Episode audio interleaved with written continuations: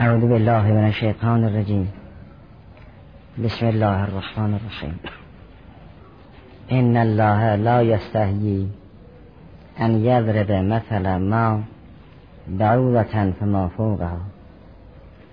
فأما الذين آمنوا فيعلمون أنه الحق من ربهم. وأما الذين كفروا فيقولون ماذا أراد الله بهذا مثلا. يذل به كثيرا ويهدي به كثيرا وما يذل به الا الفاسقين. مطالبی که در این کریم مطرح بود یکی پس از دیگری عنایت فرمودید.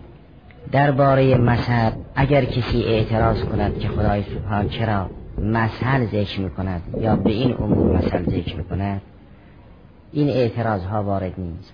برای اینکه کلام ها مشهون به تمثیل است. این اعتراض کننده یا کافر هست یا جز اهل کتاب هست و یا مسلمان. مسلمان که به خود اجازه این اعتراض رو نمیدن اهل کتاب هم وقتی به کتاب آسمانی خودشون مراجعه کنند ببینن در تورات و انجیل مثل فراوان هم در تورات و انجیلی که فعلا در دسترس هست مثل هست هم خدای سبحان امثال تورات و انجیل را بیان می‌کند. میفرماید داستان اینها در تورات این چین است. داستان اینها در انجیل آنچنان است بماننده و اگر اهل کتاب نبود جزء کفار بود بالاخره کفار در جاهلیت سبع معلقه و امثال این داشتن که پر از امثال هست. اصولا کلام فسها برای تبیین اون مطالبشون با امثال آمیخته است. اینطور نیست که در کلام فسیح مثل راه نداشته باشه. پس اعتراض این که چرا خدای سبحان مثل یاد می کند به هیچ وجه روا نیست.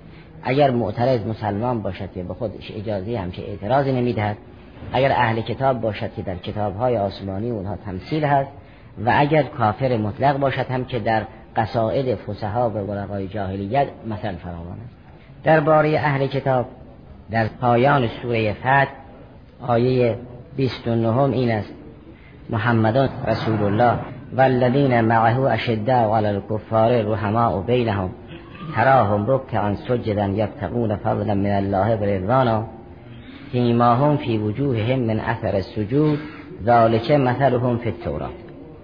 و مثلهم فی الانجیل که زرع اخرج شطعه فآزره فاستغلظ فاستوى على سوقه يعجب الزراع لیغیظ بهم الكفار وعد الله الذين آمنوا وعملوا الصالحات منهم مغفرة و اجر عظیم خدای سبحان برای مؤمنین راستین چه در تورات بیشتر انجیل مثل ذکر کرده است. پس اگر کسی اهل کتاب باشد نمی‌تواند بگوید فایده تمثیل چیست چون در خود کتاب های آسمانی اونها مثل هست. و اونها نمی‌توانند درباره این اعتراض کنند بگویند که شما اون چرا که به تورات و انجیل نسبت دادید در تورات و انجیل نیست. چون در بعضی از بخش ها خدای سبحان صریحا فرمود فعتو به تورات فصلوها این کنتم صادقین. اون مقداری از تورات که مونده است همون رو هم بیارید به تلاوت کنید ببینیم درست میگیم یا نه. این در قرآن هست که فعتو به تورات فصلوها این کنتم صادق بنابراین جا برای اینکه نسبت به اصل تمثیل اعتراض بشود نیست. و اما اگر کسی بگوید مثل خوب هست تمثیل سودمند هست اما تمثیل به اشیاء حقیره مناسب نیست. این اعتراض کننده باید دقت کند که کوچکی به بزرگی در جسه نیست. زیرا از امام صادق سلام الله رسیده است که همه اون مزایای آفرینش که در فیل هست در پشه هست به اضافه دو تا شاخک مثلا که خدای سبحان این شیء لطیف و دقیق را آفریده است. پس اگر یک حیوانی هیکلش بزرگ بود و یک حیوان جست اشریز نباید گفت یکی حقیر است یکی غیر حقیر. اگر بعضی کوچکن بعضی بزرگ این حقیر بودن و غیر حقیر بودن یک امر نسبی است که نسبت به دیگری یکی کوچک است دیگری بزرگ. یکی عظیم است دیگری حقیر. اما نسبت به خدای سبحان همه یکسانند. این طور نیست که بعضی از کارها به چیزها نسبت به خدا حقیر باشد بعضی عظیم باشد. ما ممکن است که دو جور کار بکنیم. یکی کار کوچک یکی کار بزرگ. ممکن است که بعضی از کارها برای ما سنگین باشد بعضی از کارها برای ما سبک.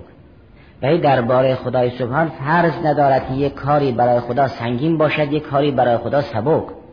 چون در برابر قدرت مطلقه همه همون همونطوری که در مسائل علمی همه معلومات پیش خدا علی السواست در مسائل عملی هم همه مقدورات پیش خدا علی السواست.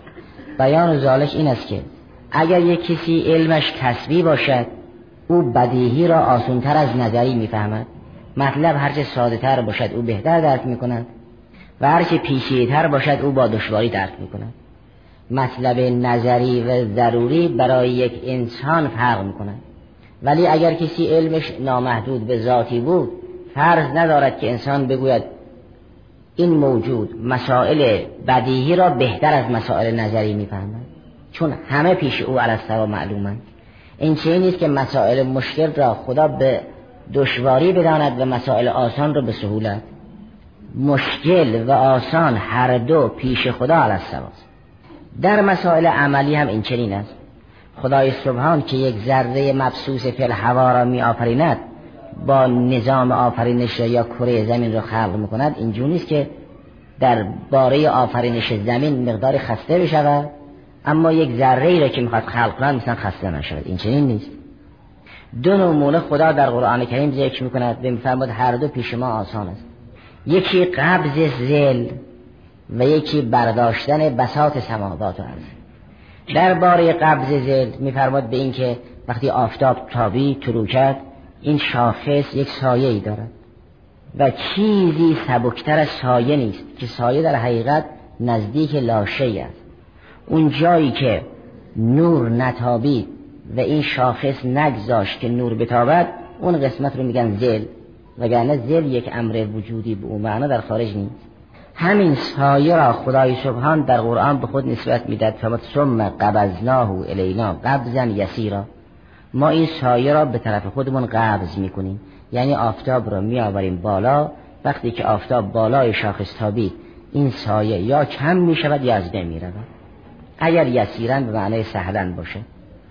پس فرمود ما سایه را با آسانی جمع می‌کنیم.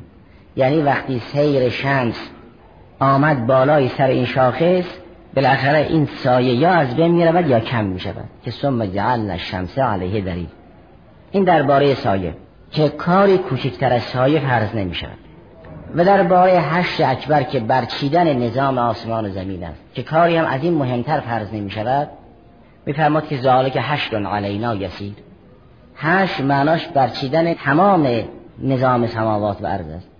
یعنی همه منظومه های شمسی و زمین را در هم کوبیدن دو کتاب در کتاب واحده و همه انسان ها من الاولین و الاخرین را یک جا جمع کردن. این میشه هشت. که ان الاولین و الاخرین لمجموعون الى میقات یوم معلوم. حالا چندین میلیارد انسانان خودش می‌داند. و نظام چندین میلیارد ذره ریز و درشت دارد خودش می‌داند. کل این عالم را بخواهد بساتش را برچیند و اولین و آخرین را یک جا احیا کند. این را میگن هشت اکبر. این را هم فرمود هشتون علینا یسیر. به کار آسان از اون سایه کوچکتر و آسونتر کاری فرض نمی شود و از بساط قیامت که همه منظومه های شمسی و غیر شمسی عوض بشود و اولین و آخرین احیا بشوند از این کار دشوارتر فرضی ندارد. هر دو را کار آسان است. و گرچه خدای سبحان مثل ندارد اما آیتی در نهان انسان آفرید که این می‌تواند راه نمایی باشد برای معرفت حق. که گفتم من عرف نفسه فقط عرف ربه. مسئله معرفت نفس یک راهنمای بسیار خوبی است. هر یک از شما ها الان می توانید در محیط نفستون اراده کنید که اقیانوس کبیر را ایجاد کنید و اراده کنید یک نمی را هم ایجاد کنید کار وقتی با اراده حل شد دیگه انسان خسته نمی شود. شما الان تصور کردید اقیانوس کبیر را که چندین هزار مثل مکعب آب داد. چندین میلیارد مثل مکعب آب از طرفی هم اراده کردید یک نمی را در صحنه نفستون ایجاد کنید.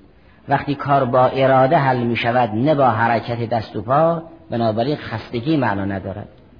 در بیانات امیر المؤمنین در همون خطبه توحیدی است که خدای سبحان فائل لا بالحرکات این چه نیست که خدای سبحان با حرکت کار بکند نه خودش حرکت می کند نه کار او محکوم حرکت است بلکه با کار او حرکت در جهان پیدا می شود بنابراین اگر یک موجودی نه خود محکوم حرکت بود نه کارش محکوم حرکت بود بلکه حرکت از کارش نشأت گرفت خستگی و فرض ندارد. اگر خستگی او فرض ندارد نمی‌شود گفت که چرا او به چیز کوچک مثال می‌زند به چیز بزرگ مثال نمی‌زند.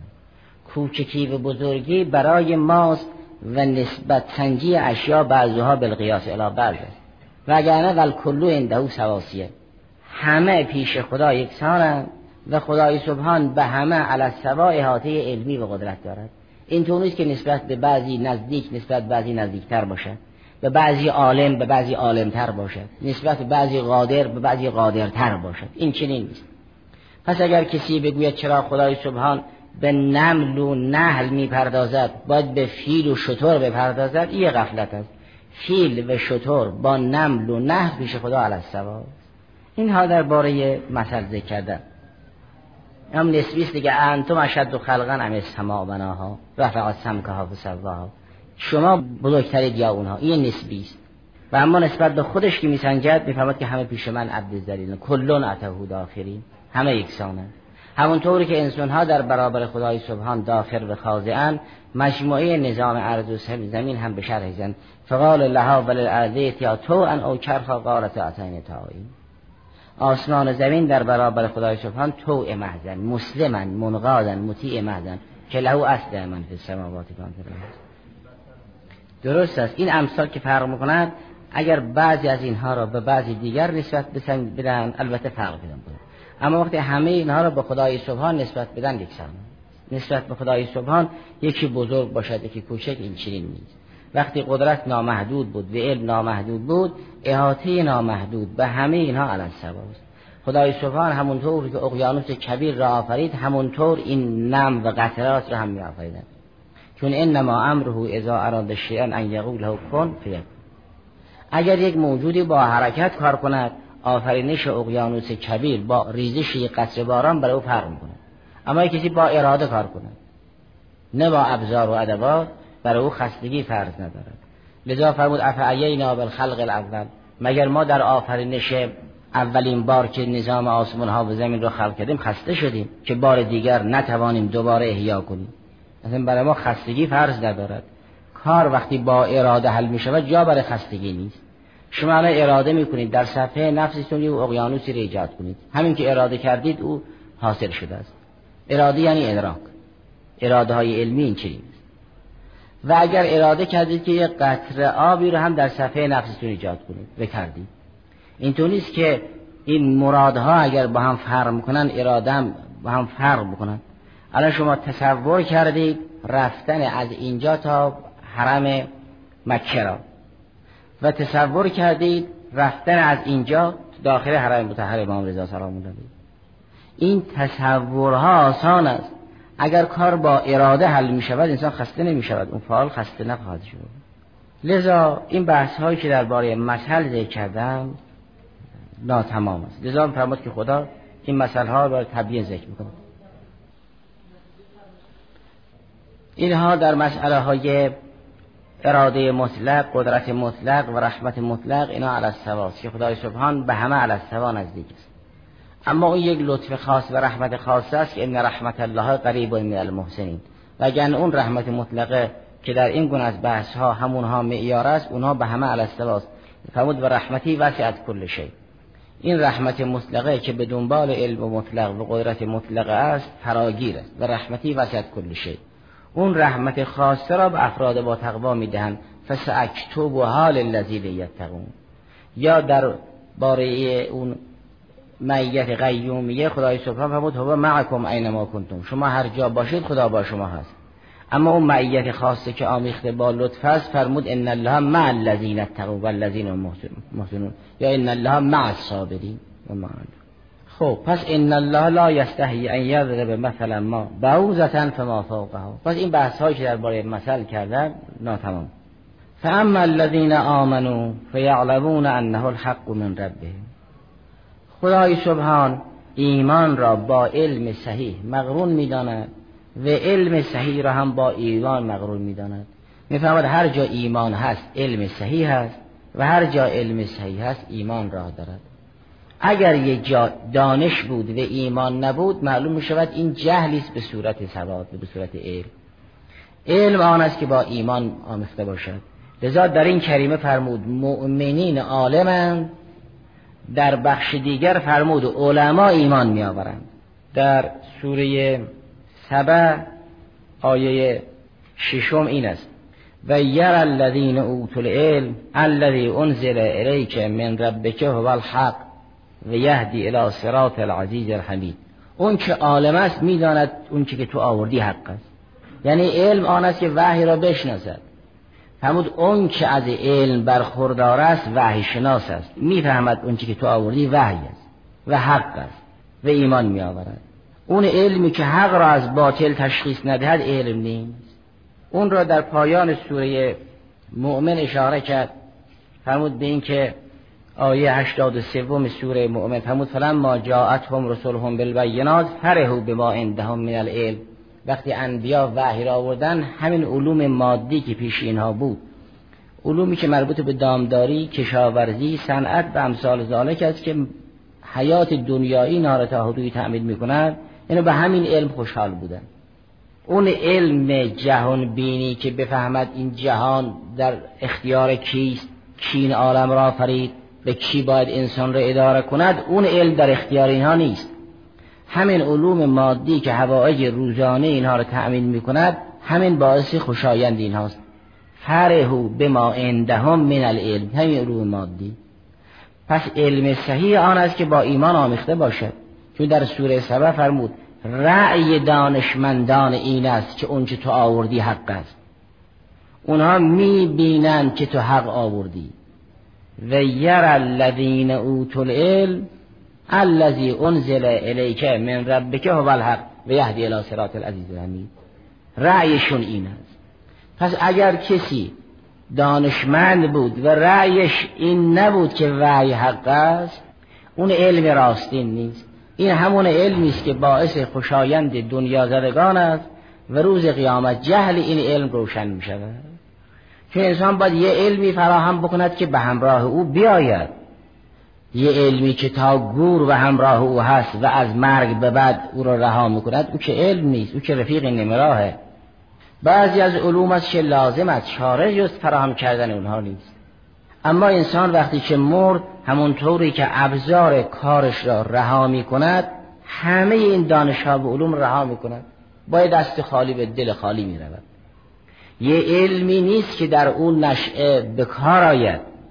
وقتی علم به کار نیامد کم کم از یاد انسان می رود بیان ذالک این است که در اون نشعه یعنی نشعه قیامت کار با اراده حل است. یعنی کسی خاص غرف مبنیهی داشته باشد خاص جناتون تجری من تحت الانهار داشته باشد همه را در دنیا با ایمان و عمل صالح فراهم می کند اونجا هم هر جا خواست چشمه بجوشد که با اراده او می جوشد هر جا خواست میوه رویده بشود که با اراده او رویده می شود پس علوم کشاورزی و دامداری و صنعت و امثال ذالک در اینجا راه ندارد.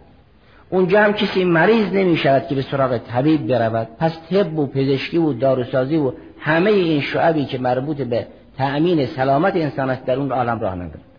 راهسازی و امثال ذالک هم در اونجا نیست برای اینکه اونجا سرات مستقیم در اختیار اونهاست. مسئله مهندسی راه و ساختمان هم اونجا راه نداره. علوم مادی رأسا در بهش راه نداره. اگر کسی با فراهم کردن اون علوم در این عالم عمل صالحی برای این سنها و این امت اسلامی کرد این عمل صالح در قیامت راه گشاست وگرنه خود این علم در اون عالم نمیماند. و اگر کسی در این علم متخصص بود و این مسائل علمی برای اون ملکه شد همانطوری که ملکه به تدریج می آید به تدریج هم زائل می شود اگر یک کارشناسی که در یک رشته متخصص بود سالیان متمادی دیگر در اون رشته کار نکرد کم کم اون ملکات علمی از یادش می رود. در اونجا کسی دیگر علم طب و هندسه و امثال ذالک نمی‌داند و علوم سنایی درس گفتن سخنرانی کردن اون چی که ما هم مبتلاییم. اونجا که کسی نیاز نداره که کسی باش درس بگد که سخنرانی کند که کتاب بنویسد که. اینها هم که حرفه و صنعت است. اینها هم از یاد انسان می روند کسی خوب حرف می‌زنه کسی سخنرانی می‌کنه خوب درس میگه خوب کتاب می‌نویسه خوش قلم است خوش بیان است. اونجا این حرف هم نیست. که کسی برای کسی درس بگه کسی برای کسی سخنرانی بکنه. اینا هم نیست. غیر از عمل صالح از علوم تنها اون رشته ای میماند که مربوط به معرفت خدا و اسماع حسنای خدا و فرشتگان و وحی و اثبت و رسالت و نبوت و ولایت و امثال دارک باشه. این علوم میماند. نه تنها میماند بلکه شکوفاتر میشن لحظه به لحظه بازتر میشن لحظه به لحظه نورانی تر می‌شود. چون اون نشعه نشعه این گونه از علوم. اون نشعه جایگاه ظهور و بروز این گونه از علوم است. بنابراین اگر کسی یک سلسله علومی فراهم کرد مادی مربوط به تأمین زمین این مادامی که در گهواره زمین است این علوم با او هست. و اما وقتی که از این نشع رخت بربست اگر فشار مرگ اون خاطرات رو از یادش نگیره چند سبایی ممکن است این ملکات علمی در یادش باشه. اما اگر خاطره مرگ این فشار مرگ همه این علوم عادی را از ذهنش گرفت چین که این چنین است؟ چون مرگ نظیر حسب یا سرطان نیست که انسان بتونه تحمل بکنه. اون چنان به همه اعصاب و مغز فشار می آورد که انسان هر چی می‌داند از یادش بود مگر یه سلسله علوم ملکه باشد؟ اگر چنانچه این چنین شد که با فشار مرگ از بین رفت از مرگ به بعد یادم جاهلی خواهد بود. چیزی نداره ولی اگر علوم علوم الهی بود از مرگ به بعد این علوم روشنتر و شکوفاتر می شود او درباره شناخت وحی و رسالت و اثبات کارها کرد کوشش ها کرد. درباره شناخت فرشته ها کار کرد درباره شناخت اسماء حسنا خدا کار کرد. همه این علوم در اونجا روشنتر شود خدای سبحان علمی را می ستاید که با ایمان آمیخته باشد. می‌فهمد مؤمن عالم است. یک انسان عالم اهل ایمان است. اما علم دنیایی را چه با ایمان آمیخته نباشد مذمت می کند هر وقت انبیا آمدن یک عده دانشمندان مادی در برابر اینها ایستادن. فلما جاءتهم رسولهم بالبینات فرهو بما عندهم من العلم. این هم روشن فکرهایی بودن که در برابر انبیا می ایستادن می‌گفتن همین دانشی که ما داریم برای ما کافی است. بس است. ما علم می‌خواهیم که خانه تهیه کنیم زندگی تهیه کنیم و داریم. چون غیر از نان و مسکن هر شعار دیگری برای اونها نبود. می‌گفتن این علم را ما داریم. بنابراین این گونه از علوم را قرآن مذمت می‌کند. اون علوم راستین را میستاید. لذا در سوره سبع میفرماید به اینکه و یر الذین اوتوا العلم الذی انزل الیک من ربک هو الحق و یهدی الی صراط العزیز الحمید.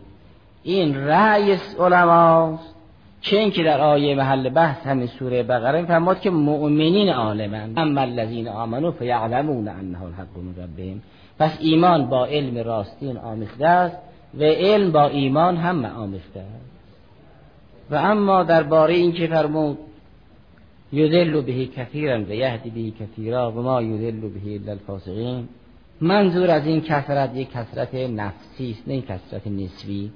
چون در بعض از قسمت های قرآن کریم فرمود مؤمنین کمن قلیل من عبادی شکور بماننده در اینجا فرمود که خدا عده زیادی را هدایت می‌کند عده زیادی را گمراه می‌کند بماننده این کثیر کثیر نفسی است. یعنی مؤمنین فی نفسه کم نیستن زیادن اما وقتی با کفار میسنجیم می‌بینیم بله مؤمنین کمن و قلیل من عبادی شکور یذل به کثیرا و یهدی به کثیرا. پس مؤمنین به هدایت شده ها کم نیستن کثیرا و اگر خواستیم اینها را نسبت به کفار بسنجیم البته اینها کمن. پس این کثرت نفسی است و نسبی. یذل به کثیرا و یهدی به کثیرا. اما به ما یذل به الا الفاسقین در اینجا همونطوری که قبلا عنایت فرمودید منظور از این ازلال ازلال پاداشیش نه ازلال ابتدایی. ازلال ابتدایی عقلا و نقلا از خدای سبحان مسلوب است. خدای سبحان ابتداعا کسی را گمراه بکند این چنین نیست. اما اگر کسی با داشتن حجت درون و بیرون یعنی عقل و وحی معزالک دین را پشت سر گذاشت خدای سبحان او را رها می کند وقتی رها کرد به توفیق را به او نداد او سقوط می کند چون من عین لی الخیر ولا یوجد الا من عندک و من عین لی النجات و ولا تستطاع الا بک. اگر انسان بخواد اگه خیری برخوردار باشد باید خدا اعطا کند. خب اگر خدا کسی را به حال خود رها کرد او راهی برای رسیدن به خیر ندارد. این که فرمود خدا فاسقین را گمراه می کند منظور از این ازلال ازلال کیفری است نه ازلال ابتدایی اولا و ازلال می کند یعنی اون توفیق را به اینها نمی‌دهد نه به اینها زلالت می‌دهد ثانیا چون زلالت دادنی نیست. همونطوری که قبلا ارائه فرمودید امر عدمی است. خدا کسی رو گمراه نمی کند همین که توفیق را از او گرفت او سقوط می کند و ما یوزل بهی الا الفاسقین. این نشون می‌دهد که انسان در کارهای خود مختار است. و زمان کارها هم باز به دست خدای سبحانه. هم مالکیت مطلقه خدا محفوظ است هم به اختیار انسان آسیبی نمی‌رسد. نه انسان مجبور است و نه خدا کار را به انسان امثال انسان تفویض کرده است. یعنی نه تفویض صحیح است و نه جبر. این همان است که از روایات اهل بیت علیهم السلام رسیده است که لا جبر ولا تفویض بل امر بین امرین. نه جبر است که انسان هیچ کاره باشه نه تفویض است که خدای سبحان کار را به انسان واگذار کرده باشه بنابراین انسان مختار است و نه مفوض الی و نه مجبور. اما تفویض یعنی خدا انسان را آفریده و هستی او را به او واگذار کرده باشد که انسان منقطع الارتباط عن الله بشود. گرچه حدوثا ممکن وجود است ولی بقاعا مستقل بشود. این نه فرض صحیح دارد بله با تکلیف سازگار است. اما فرض صحیح ندارد برای یک موجودی که هستی او عین فقر و نیاز است چگونه می‌تواند مستقل در ذات بماند؟ یک. و خدایی که ربوبیت او و مدیریت او نامحدود است چگونه ممکن است درباره انسان قطع بشود که دیگر کاری به انسان نداشته باشد به مالک امور انسان نباشد؟ این دو. پس تفویض هم از لحاظ مبدع فاعلی محال است هم از لحاظ مبدع قابلی. نه یک فقیر را می شود گفت تو به حال خود مستقلی و نه یک غنی مطلق را می توان گفت که غنای تو محدود است. چون تفویض معناش آن است که خدای سبحان کار انسان را به خود انسان رها کرده است. انسان مستقل شد. فقر برای انسان مثل زوجیت برای اربعه نیست. فقر برای انسان مثل حیوان ناطق برای انسان است. منتها اونجا ذاتی هویت است اینجا ذاتی ماهیت. این چنین نیست که فقر برای انسان مثل زوجیت برای ارباب باشد که لازمه ذات انسانی که فقیر باشد. چون اگه لازمه ذات شد معناش آن است چون لازم در مرحله ملزوم نیست پس در مقام ذات و در مقام ملزوم فقر نیست. فقر در رتبه متأخره از ذات است. و اگر فقر در مقام ذات نبود قهرن غنا در مقام ذات است. و لازمش این است که انسان در مقام ذات معاذ الله به خدا محتاج نیست. این فرض صحیح ندارد. فقر برای انسان از نظر هستی او اگر خواستیم مثال ذکر بکنیم مثل حیوان ناطق است برای انسان در مقام ماهیت. نه اینکه فقر برای انسان لازمه ذات انسان است. نه این ذات عین ربط الله اگر چیزی عین ربط الله بود چگونه می‌توان او را مستقل کرد و کار او را به او واگذار کرد؟ پس این شی قابل تفویض نیست. از اون طرفم خدای سبحان که ربوبیتش نامحدود است چگونه می‌توان گفت تدبیر خدا که نامحدود است درباره انسان منقطع است. انسان را به حال خود رها کرد. دیگر در کار انسان دخالت نمی‌کنه پس تفویض هم از لحاظ مبدع فاعلی محال است هم از لحاظ مبدع قابلی. یعنی ممکن نیست انسان مستقل باشه مضافم به این که بر فرض محال که تفویض صحیح باشد تکلیف نقل است. خب اگر خدای سبحان کار انسان را به خود انسان واگذار کرد تفویض کرد دیگه در شون انسان دخالت ندارد. و چگونه امر و نهی می‌کند مالک چیزی نیست که امر و نهی بکند که. تکلیف کردن معناش آن است که انسان در سلطه و مکلف و آمر و ناهی است. این با تفویض سازگار نیست. پس تفویض فی نفسه محال است اولا و علت تسلیم با تکلیف سازگار نیست ثانیا. و چون کتاب و سنت بر اساس تکلیف است معلوم می شود که تفویض باطل است. جبر هم این چنین است. جبر به این معناست که انسان ابزار کار باشد فائل حقیقی کار خدا باشد و اسناد فعل به انسان مجاز باشد. انسان مورد کار باشد نه مصدر کار. فائل حقیقی کار دیگری است. اینم با تکلیف سازگار نیست. خب اگر چه خدای عادل انسان را مکلف کرده است قبل از تکلیف تشویر کرده است امر و نهی کرده است به لسان تکلیف تبشیر و انزا کرده است وعد و وعید داده است به لحاظ بعد از تکلیف پاداش کیفری دارد به لحاظ بعد از تکلیف همه اینها نشون می‌داد که انسان یک اختیاری دارد. خب اگر انسان مورد کار باشد یعنی مجبور باشد فاعل دیگری باشد تکلیف روانی است. و خدای سبحان می‌گوید ما انبیا فرستادیم که انسان در قیامت علیه ما احتجاج نکند.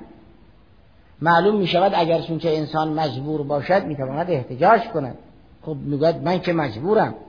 فاعل حقیقی که تو بودی اونگاه مرا به شما نصب به جهنم می‌بری. این که در سوره نساء میفرماید ما این کار کردیم تا احتجاج نکنن برای آن است که انسان دارای عقل و شعور و ادراک و اراده است. آیه 165 سوره نساء این است که ما انبیا فرستادیم رسلا مبشرین و منذرین لعلا یکون للناس علی الله حجتون بعد الرسول.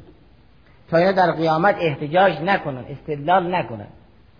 خب اگر خدای سبحان راه عقل را باز گذاشت فرمود ما به انسان عقل دادیم که توان احتجاج را دارد. وحی فرستادیم که همه احکام را به او ابلاغ کند که تا او در قیامت نگوید چرا وحی نفرستادی مرا هدایت نکردی. به احتجاج نکند معلوم شد انسان مختار است. و اگر مجبور می بود فائل دیگری بود و انسان مورد فعل بود جا برای احتجاج نبود.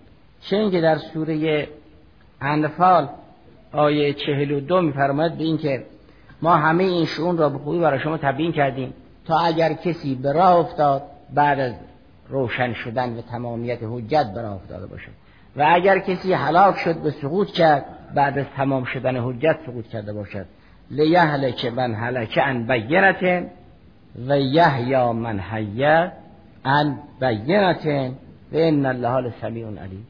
خب اگر انسان در کارها مجبور بود نه حلاکت حالکین روی بینه بود نه سلامت سالمین روی بینه. چون کار را دیگری انجام داد. نه انسان. اگر انسان مورد فعل باشد نه فاعل فعل.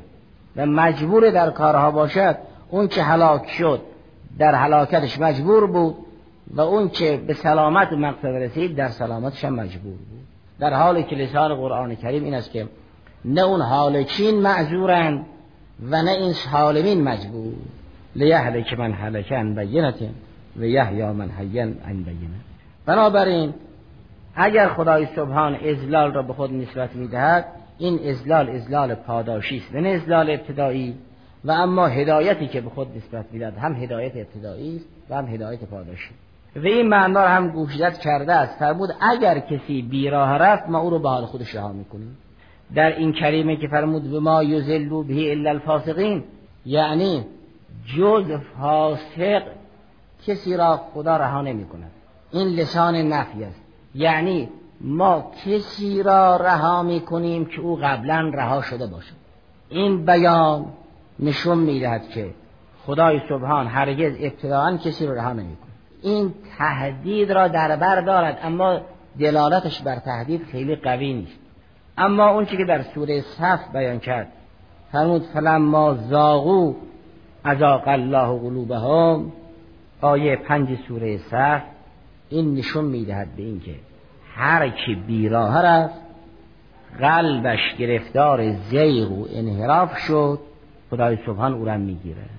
در سوره صف آیه پنج اینجوری فرمود و از قال موسی لقومه یا قوم لم تعذوننی و تعلمون انی رسول الله علیکم فلما زاغو ازاق الله قلوبهم.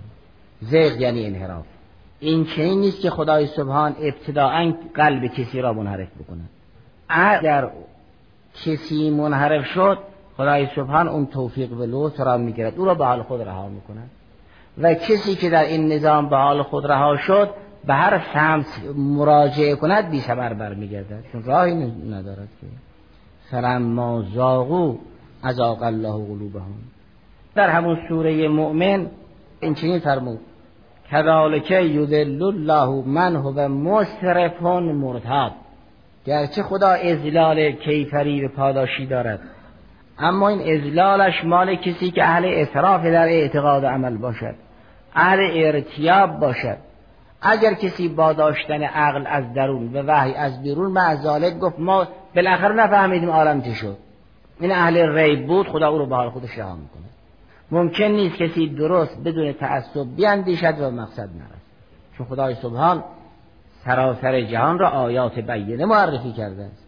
چیزی نیست که خدا را نشون ندهند لذا ممکن نیست کسی بدون تعصب در جهان بیاندیشد و به خدا به خدا شناسی راه پیدا نکند. و اگر کسی اهل ارتیاب و شک موند خدای سبحان او را به حال خودش رها می‌کند.